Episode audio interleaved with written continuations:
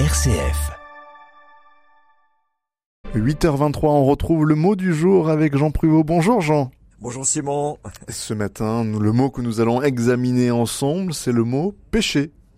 Eh bien oui, hein, voilà un mot qu'il faut euh, d'emblée examiner dans son orthographe et distinguer donc de ses homonymes.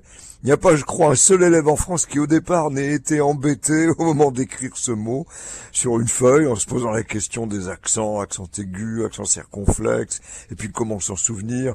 Et ce fut bien sûr pour nous tous un mot rencontré dans les dictées, destiné à nous piéger, avec un mot de base. Alors évidemment plus tard, au moment des concours d'orthographe, on passe au stade supérieur, mais comment écrivez-vous par exemple immarcessible Ben non, Simon, je ne vais pas vous le demander de l'épeler.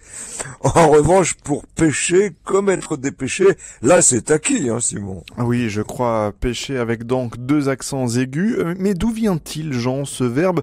Et ce mot forcément en distingue de celui qui consiste à aller à la pêche eh bien oui, Simon, il faut commencer par distinguer pêcher à la ligne, avec son accent circonflexe, du verbe pécher gravement.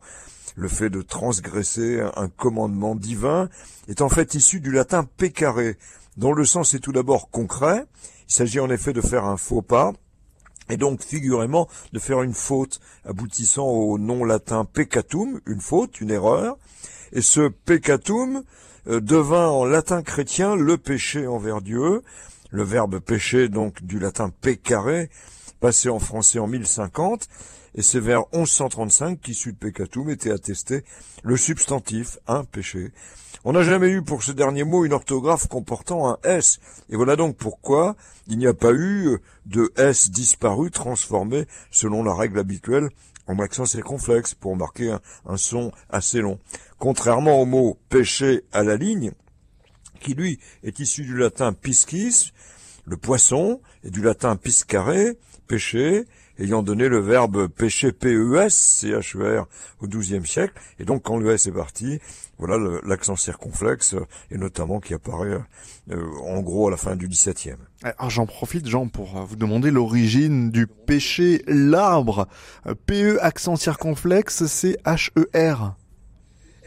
Eh ben oui, alors en fait, le nom de l'arbre vient d'un nom de pays, la Perse, d'où serait venu le péché, et c'est du latin persicus, la Perse, donc qui est né euh, le nom français de cet arbre, attesté en 1677. Alors imaginez, Simon, que l'on n'ait pas traduit le latin pomum, qui signifie fruit, par pomme, celle croquée par Ève, Ève croquant le fruit du péché, ah, c'était un embarras hein, orthographique certain. La pomme, c'est infiniment plus simple finalement.